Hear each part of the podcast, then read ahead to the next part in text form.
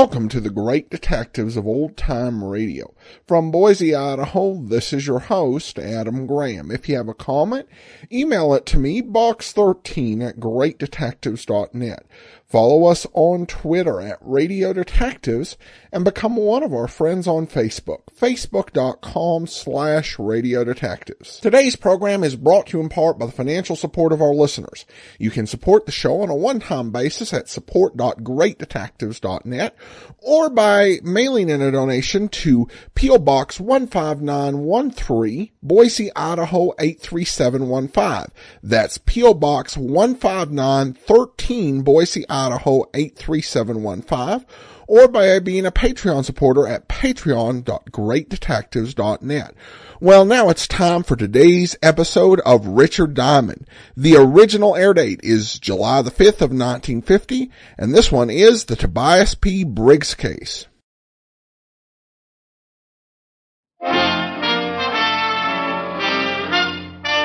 Listen while the makers of Rexall drug products and 10,000 independent Rexall family druggists bring you Dick Powell as Richard Diamond, private detective.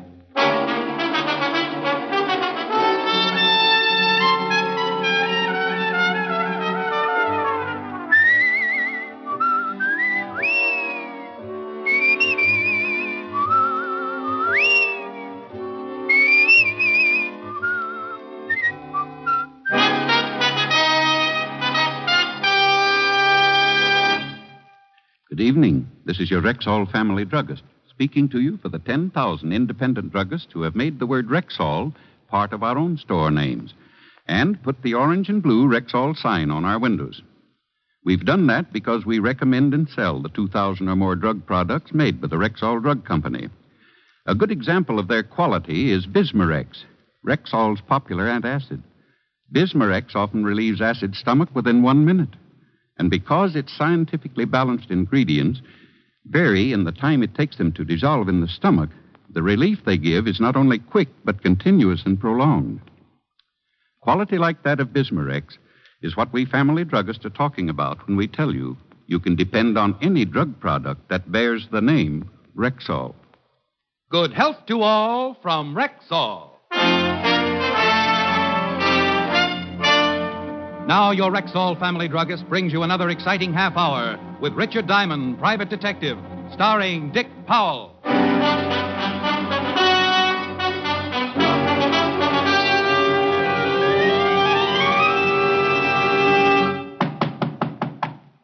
Come in. Uh, you, Mr. Richard Diamond? That's right, but keep it quiet and we'll split the reward.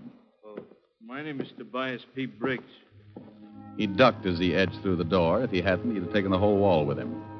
Nearly seven feet, going up with a pair of shoulders that made King Kong look like a before picture for dynamic tension. But being a guy who lives dangerously, I shook his hand, made a mental note to pick up my scattered knuckles, and offered him a chair. Thank you. Mr. Diamond, how much would it cost for you to help me? Well, I usually break my back for a hundred a day in expenses. Oh, that's a lot of money. I break a lot of back. Let's talk some more, though. Guys your size usually don't need help. Well, I got the money. Been saving. You see, I wrestled two, maybe three times a week at the Universal Arena. I promised Mike I'd put one purse a week in the bank. He was saving, too. Who's Mike? Mike Burton. He's dead, Mr. Diamond. Oh, I'm, uh, I'm sorry, Toby. Who was Mike? Well, Mike and me was buddies from the Army. He was a great guy, Mr. Diamond. A real great guy. What happened to him? Mike drove a truck for an outfit here in town. Cross State Trucking Company. We had enough money saved, we were going to get our own truck, maybe two trucks, do our own hauling, be in business for ourselves, you know. Last week he was fixing a flat on the highway at night. The car hit him and took off. Oh, hit and run, huh? Well, it's a lousy deal, Toby, and I know what you're leading up to. But the police will hunt the guy down sooner or later. I don't handle traffic accidents. Mr. Diamond, I feel maybe it was no accident. Oh? Well, then keep going. Well, last week, night before it happened, Mike says to me, Toby, boy, I got a hunch we're going into business real quick now. He said we might be able to buy our first truck right after his next haul. Mike knew we didn't have that kind of dough ready. What did he say when you reminded him? He gave me a wink and a punch in the arm. You know, like guys do sometimes. Mm-hmm. He's a great guy, Mr. Diamond. Oh, well, I see. Now, look, Toby, the afternoon's pretty well shot anyway. I'll poke around town a little, and if I can find anything to back up your suspicions, I'll take the case. If not, you owe me two tickets to your next match. Is it a deal? Yeah, sure. But tell me right away if you know something, huh? I'm in the gym every morning right behind the Universal Sports Arena, 8th Avenue. You know where it is. Oh, sure, sure, yes. Some of my best muscles grew up there. So long, Toby. So, When he walked out, the office seemed to shrink back to normal. I counted my fingers, picked the one with the most circulation in it, and put it to work dialing Helen's number. I told her I might be late for dinner, threw her a kiss over the pipe, closed the office, and headed for the 5th Precinct Police Station and Lieutenant Walt Levinson. Walt was out of his office, but the king of the jungle, Sergeant Otis, was plopped in his chair. Number 14's crossed and resting on the desk like he was expecting a promotion. Hello, Shamus. Well, for a guy who don't work here, you certainly hang around a lot. I could say the same for you, Otis. Where's the lieutenant? He ain't here. No. Well, he ain't. Isn't. Okay, he isn't. And you isn't as smart as you think you is. Oh, hello, Rick. What's up? Oh, hiya, Walt. Nothing, probably. But I'd appreciate a look see at the hit and run files for the last week. Might be a case. Oh. Now it's traffic accidents. Diamond, is there anything you won't do for a buck? Sergeant, ask me for the next dance and you'll find out. All right, cut it out, you two. Uh, Here you are, Rick. Take this note to Sergeant Farrar hit and run felony detail. It's down at the end of the hall. Thanks, Walt. You bet. Otis. Yeah? Sergeant Otis, do you mind if I sit down now? Oh, oh, oh yes, sir. Uh, sorry, Lieutenant. Farrar in Hit and Run gave me the case folder on Mike Burton. Except for a few details, nothing different than Toby's story. Only witness to the supposed accident was a man named Roy Cooley, Mike's driving partner. He had made the identification on the car when the police found it deserted the next day. A quick check on the license had shown it to be stolen. So another lead went down the drain. Only the fact that it had been stolen made me think that Toby might have been right when he said it wasn't an accident. I hit the street and grabbed a cab for the Cross State Trucking Company. From outside the wire fence, there wasn't much to see. A long line of diesel trucks parked side by side. I spotted something that looked like an office and went in. There was a girl inside. Oh, maybe not just a girl. She parked her bubble gum and gave her blonde upsweep a pat. Can I help you? Well, if you couldn't, I'd kill myself. Listen, mister, if you've got some business here, you oh, better. honey, honey, I'm looking for Roy Cooley. Know him? That's a good one. Mr. Cooley's my boss. Believe me, I know him. He's not around right now. Cooley's your boss? Well, if you don't mind, I'll wait. What company are you with, Mr. Uh... Uh, Diamond, Richard. I am, you should excuse the expression, a private detective. Private eye. Gee, I never met a private eye before. I thought it was just a kind of story thing. Well, it is, in a way. My name's Patty. For Patricia. I'm sort of a bookkeeper stenographer around here. Sounds like a big job for just one pretty girl. Oh, you're just saying that. I really was lucky to get such a job, especially when I had no experience. Just one week out of business school, and papa, I go to work for a big company at 65 a week. Hmm. And what is the secret of your success, Miss Carnegie? My second name's Jablonsky, Patty Jablonsky. Between you and me, Mr. Diamond, the job's a snap. See all those trucks out there? Well, mostly they just sit like that. We don't make more than 10 shipments a week. You know something? The company's been in the red the whole six months I've been here. Really? Mm. But I like it here. I can dress kind of casual, sweaters and things. Yeah. Uh, tell me, dear, uh, did you know Mike Burton? Gee, I sure did. Did you know him? Mm-hmm. How come the boss, Roy Cooley, was driving with Mike the night it happened? He was, wasn't he? Well, I guess that's because Tim Lasco quit a couple of days before.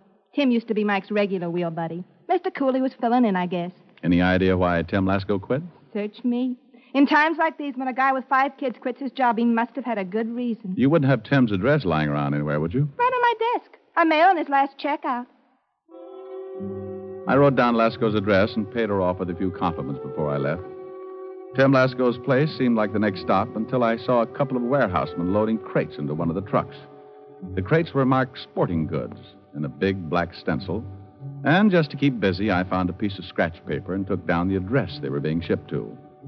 About that time, a hairy hand reached over my shoulder and made crumpled spitball out of my manuscript. I did a slow turn and saw that the hand was connected to a beer barrel with legs. It talked, too. Looking for something, mister? Who are you? I'm the boss, Cooley. Oh, well, my name's Diamond. The, the union You can forget to- that routine. I spoke to the union guys three days ago. Beat it, scram. Oh.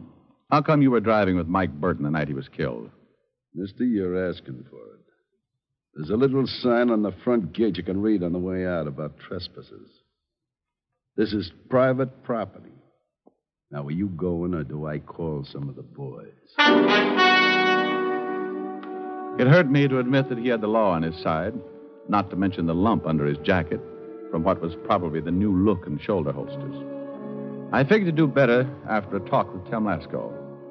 Twenty minutes later, I was climbing the stairs of a brownstone in Washington Heights.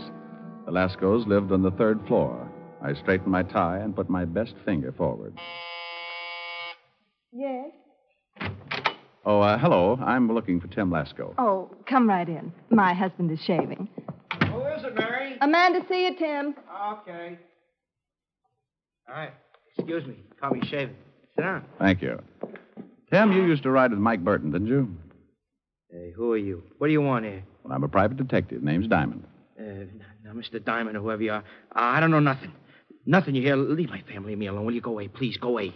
Why did you quit the cross state trucking outfit? Honest, Diamond, I, I don't know nothing. Look, I've been a truck driver 15 years. I didn't like Cooley's outfit. Uh, uh, most of the work is at night. Too many long hauls out west. I didn't like the job. Uh uh Tim. Won't buy it. Diamond, try to understand, will you? I got five kids. Give me a break, will you?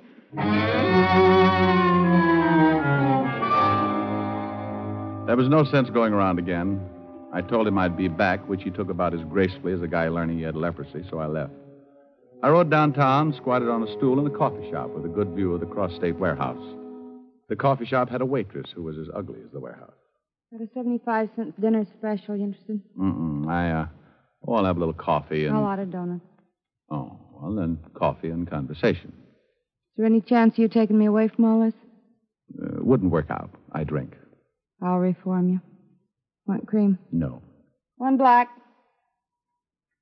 How come you're staring at that warehouse instead of me? Want to give me a complex? What's the matter? Did I say a dirty word? We kicked it around until the warehouse was empty, except for a muscle bound night watchman who chain smoke behind the front gate. It was a short walk to the fence behind the loading dock. A garbage can and some fancy scrambling helped me over. And then I squirreled under the line of trucks until I reached the one they'd loaded that afternoon. The crates were nailed tight, and it took a lot of scratching and pulling before I wedged one open. About then, I heard three pairs of feet echoing down the loading platform. I ducked out of the truck, but that half open crate must have missed me after all the time we'd spent together because it spilled over and turned loose a shower of baseball bats. I grabbed one since it seemed like a good idea and snuggled up against the huge tires under the truck. Who's there? Hey, Red, you let anyone in? Not me, boy. Whoever you are, Buster, you better come out with your hands up. We got guns. Okay, Red, you and Harry stay out in front of the trucks. I'll go coax our visitor out.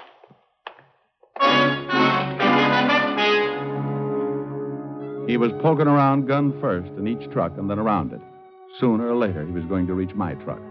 So I sprinted across an open 10 yards until I got into a friendly shot of the next truck in line. All right, stay where you are. I can see you.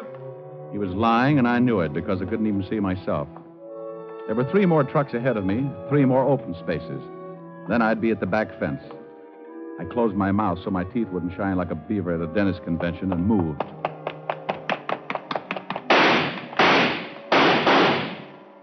I reached the last truck and waited. The glint of his gun barrel kept coming at me like a one eyed cat. I held the bat ready.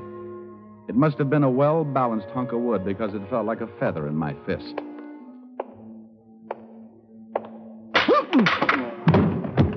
Bat cracked wide open like an overboiled hot dog, but it stretched Cooley out. I didn't wait for the others to find out what happened, but I took off over that back fence like a kangaroo with his tail on fire. Once I made the street, I caught a cruising cab and relaxed until my breath caught up with me. The broken bat handle was still in my hand. I was about to chalk it up as an inferior bat until a closer look changed my mind. The inside of the bat was as hollow as a politician's promise, and it wasn't for ventilation. It was there to hide something, something that had to be hidden.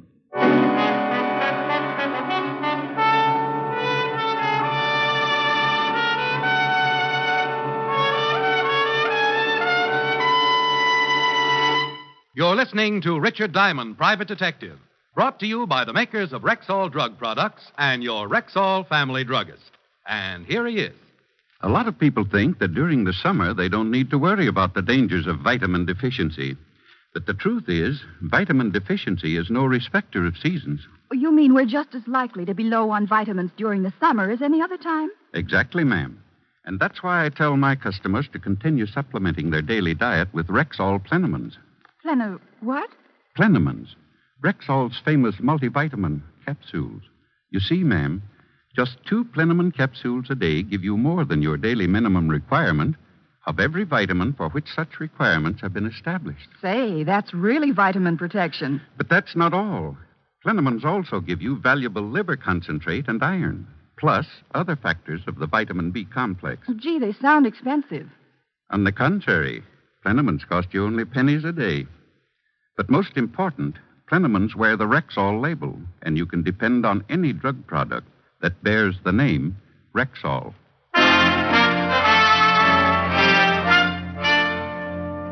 Now back to tonight's adventure with Richard Diamond, Private Detective, starring Dick Powell. So I had the stump of a hollow baseball bat in my hand and a half dozen theories about why it was hollow. But none of my theories proved any connection between a phony trucking outfit and Mike Burton being killed by a hit and run driver. I put the bat under lock and key in my office desk, then stopped at the Hall of Records where Pop McIntyre handles the night watchman chores. Under registered corporations, I found the Cross State Trucking Company and the up to now unknown name of Harry Fenner listed as its head. I thanked Pop, then went across town to check through the newspaper morgue at the Tribune. It was an all night job because I had to dig back to 1926 before the name of Harry Fenner sprang off the yellow pages. He used to be a small time bootlegger, but I couldn't hold that against him. Some of the biggest bootleggers had gone straight and become used car salesmen. I had breakfast before dropping in at the Universal Gym to see Toby.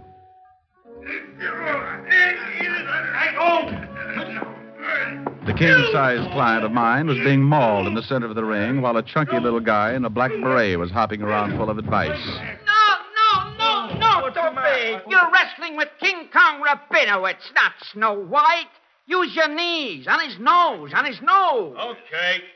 How's this? Oh! No, don't overdo it. You hide his face from the television camera too long. What's the good if no one sees him suffer? Hey, uh, Toby. Oh, hiya, Mr. Diamond. Uh, Ziggy will be back in a minute. I know you're busy, Toby, so I won't waste time. You found out something about Mike, didn't you? I was right, huh? Well, let's just say that I'm taking the case. Toby, now think hard. Did Mike ever say anything about baseball bats? Anything? Baseball bat. Yeah? Hmm. Sunday before Mike was killed. Yeah, he said something kind of funny. He said maybe he'd hit a home run pretty soon. And Mike never played baseball. Oh. Toby, when you get through here, meet me in my office. I'll tell you what I've got, and we can take it from there. Okay. See you soon.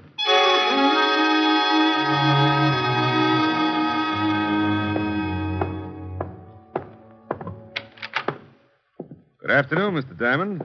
My name is uh, Harry Fenner. Oh. Well, who are those two bullet headed characters with you? They're my business associates. Oh, you must be in a rotten business. How'd you get in here? I just had the exterminators over last week. Oh, well, I'm afraid I owe you for a new lock. I'll just add it to the retainer I'm going to pay you. Oh, you're going to hire me? I have here $500, which I place on your desk. Earning it will be easy. Under whose nails do I put the bamboo splints? I hope your good humor continues. Uh, the fact is, Diamond, I collect odd things like antique furniture, marine life specimens, and uh, old bat handles. Someone stole one of my old bat handles. Money's yours if you can locate it. Something like that would be worth more than money to me. An old bat handle would go just right with my collection of old saxophone reeds and croquet mallets. Is that your polite way of saying no? No, it's my impolite way of saying that a certain bat handle is going to win you the hottest seat in Sing Sing. And if you think I'm bluffing, let's see what they think down at the fifth precinct. Put down that phone. Oh! Cracked me across the knuckles with a cane he was carrying, and my left hand took the day off. Then Fenner turned to his two happiness boys. Gentlemen, Mr. Diamond is stubborn. Unstubborn him.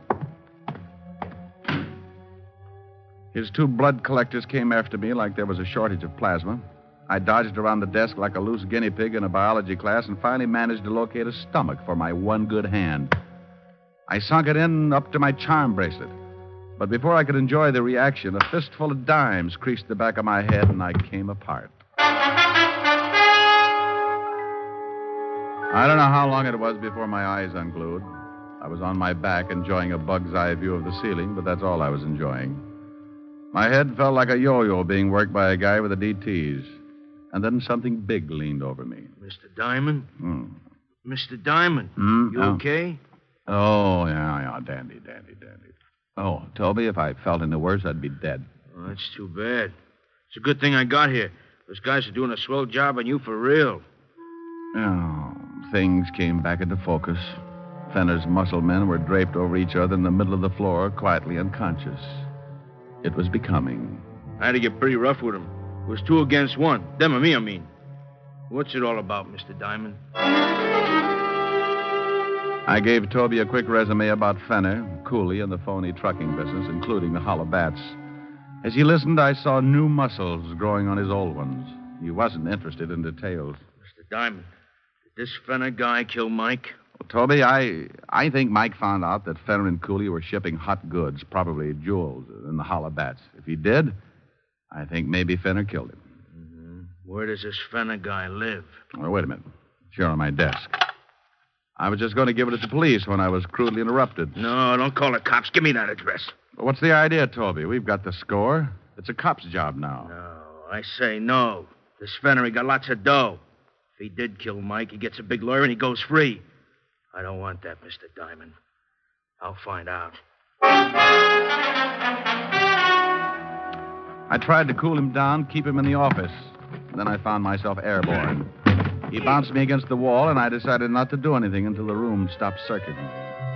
Sorry about this, Mr. Diamond, because you're an all right guy. But don't try to stop me on this. I got up and weaved over to my desk, phoned Walt, and gave him Fenner's address in Long Island. Why should I meet you there? Murder Walt and bring some friends. Fenner's house was a big white colonial with high French windows looking out on a big garden. The windows were closest, so I moved up and looked in. The room was a library, or what was left of it. Toby had torn it apart and was now concentrating on Fenner. He had him backed up against a tall bookcase, holding him by the front of his smoking jacket, high enough so Fenner's toes pointed down, trying to touch the carpet a good foot beneath. Toby had the jacket pulled tightly around Fenner's throat, and Fenner was trying for the $64 breath. What'd you kill him for? Come on, what'd you kill him for? Hey, Toby! Toby, let him go. Oh, he's to tell me. You stay out of this. Oh. He's going to tell me or I break his fat neck. He's too choked up, Toby. Couldn't answer you if you wanted to. Now let him down. Let him down. Okay. Now, talk, Fenner, talk. Diamond, Diamond, get this maniac away from me. Well, ask me something simple, like moving the Empire State Building. You better talk, Fenner. I, I, I don't know what you want. You're a liar. You're no good liar. Not All right, all right. Better. Now, why'd you kill Mike? He was, he was loading some of the bats. When one broke open and Come oh, on. some of the diamonds spilled out. He wanted, he wanted a cut, big cut. So, so I had Cooley make the last trip with him. I was following in a hot car. That's it. Now let me go, will you? Kill a nice guy like that. He would have framed me. You're a liar. Now I'm going to kill you. Toby, Toby. Toby grabbed Fenner, and I grabbed Toby. But it was like trying to put the brakes on a charging elephant. Toby hung on to Fenner's throat and shook me loose. Fenner was dying fast. And it looked like I couldn't do much about it until the door opened and trouble sneaked in from left field. Cooley. Break it up. Break it up. Cooley, Cooley, help me. Help me. You better relax, Toby. That gun in Mr. Cooley's hand gives him the floor. He's the other one, ain't he, Mr. Diamond? Cooley, Cooley, give it to him. Right in the middle.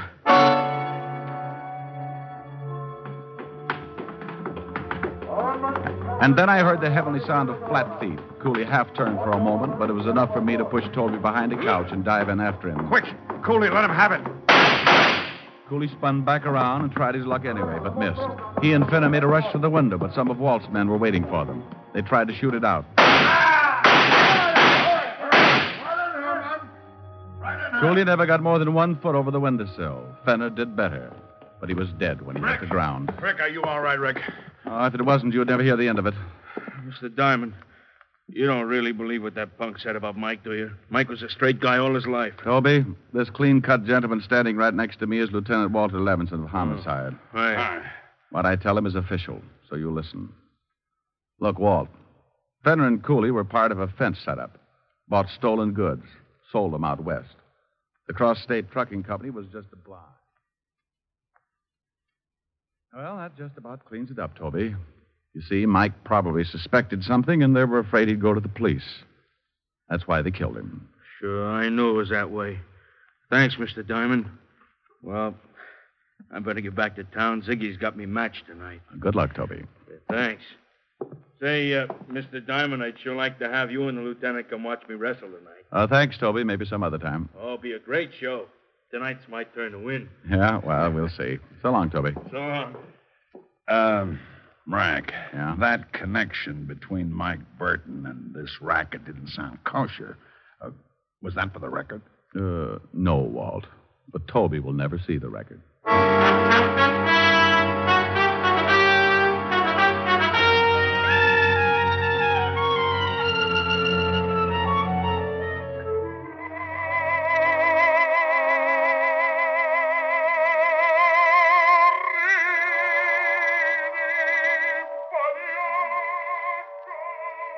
Helen, honey, please.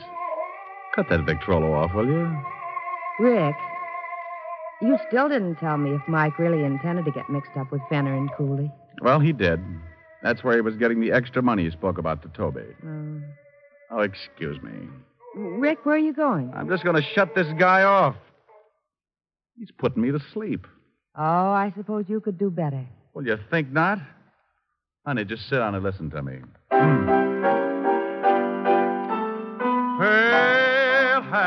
I loved beside the Shalimar.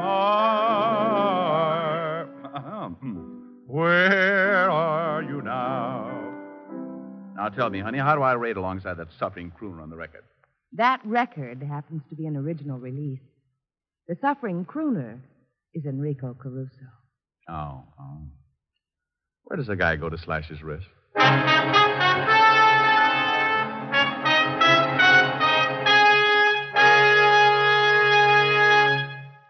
Dick Powell will be back in just a moment. And now, once more, here's your Rexall family druggist. No faster acting aspirin made. That's Rexall aspirin. Yes, when taken with water, the five full grains of pure aspirin contained in every Rexall aspirin tablet are ready to go to work for you even before they reach your stomach. So next time you have a headache, remember Rexall aspirin. There's no faster acting aspirin made. Ask for Rexall aspirin at Rexall drugstores everywhere. And remember, you can depend on any drug product that bears the name Rexall. Good health to all from Rexall.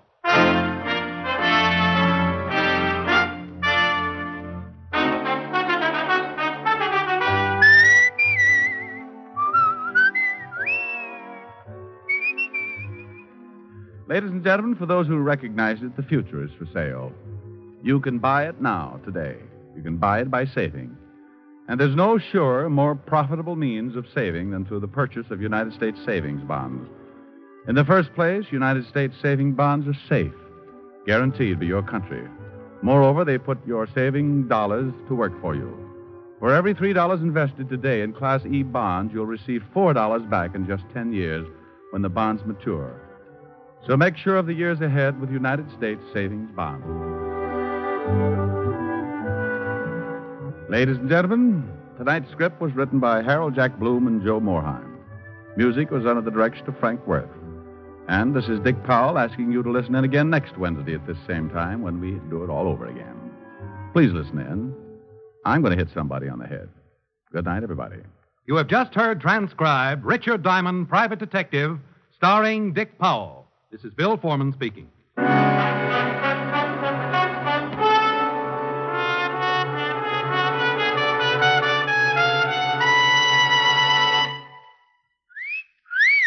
Hiya, beautiful. Get lost, Bristlepuss. You need a shave. But I have shaved. What else do you want me to do? Silly boy, she wants you to go stag. Go stag?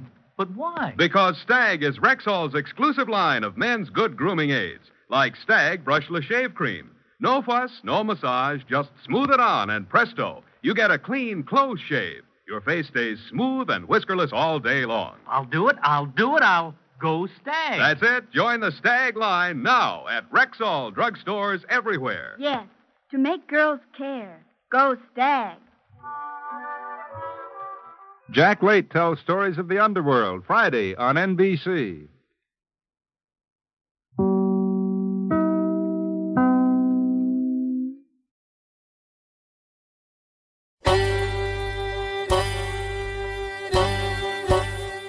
This is Andrew from OTRWesterns.com. I wanted to invite you to come take a look at our site where we put out podcasts of old time radio westerns. Check us out at OTRWesterns.com. You're listening to The Great Detectives of Old Time Radio with Adam Graham. Now let's get back into the show.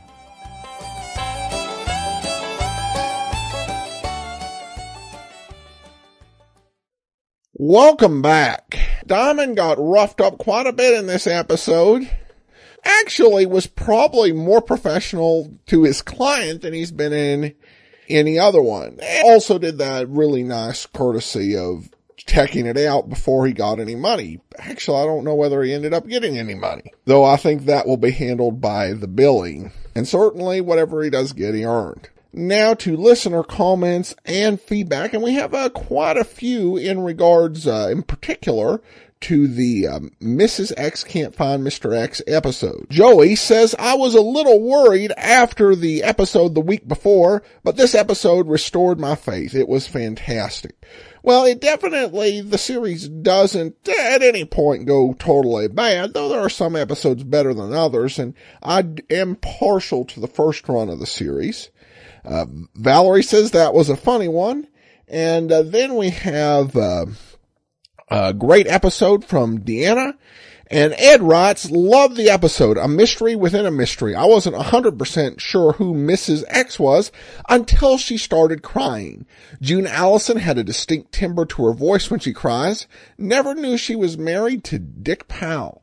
And that is, uh, one of those things that you do pick up. I think the earliest episode I heard of anything I heard mentioning the marriage was in 19, uh, 1946, I believe, uh, on an episode of Request Performance. Uh, and then Angela writes in, I found your podcast two weeks ago and I'm hooked. I look forward to getting home each day so I can listen to the latest episode. Thanks for these podcasts. They are wonderful. And I also received an email from Victor who says, I'm sure I'm not the only one to make this comment, but the reason I prefer listening to greatdetectives.net instead of finding episodes on archives.org is the rich commentary that you provide. I especially like the way you connect the dots when different names show up in different series and when a series goes through different stars. I think you could probably write an audiobook just on uh, Virginia Gregg and her long, long career. Uh, indeed, you could. It's a fascinating, lengthy career. Would take hours to do justice because she had so many roles in radio and television. It really just is incredible. She made the uh, top 10 of my list of radio's most essential people. For anyone who took up the challenge, it would be a probably a difficult process just because so many people who had first-hand knowledge of her have passed on. It'd certainly be an interesting read. Thanks so much for the email and kind words, Victor. That will do it for today. We will be back tomorrow with with Boston Blackie. And then next Tuesday, Let George Do It returns with Olan Soule. And then we will be back here next Wednesday with another episode of Richard Diamond. In the meantime, send your comments to box13 at greatdetectives.net. Follow us on Twitter at Radio Detectives and become one of our friends on Facebook, facebook.com slash Radio Detectives. From Boise, Idaho, this is your host, Adam Graham, signing off.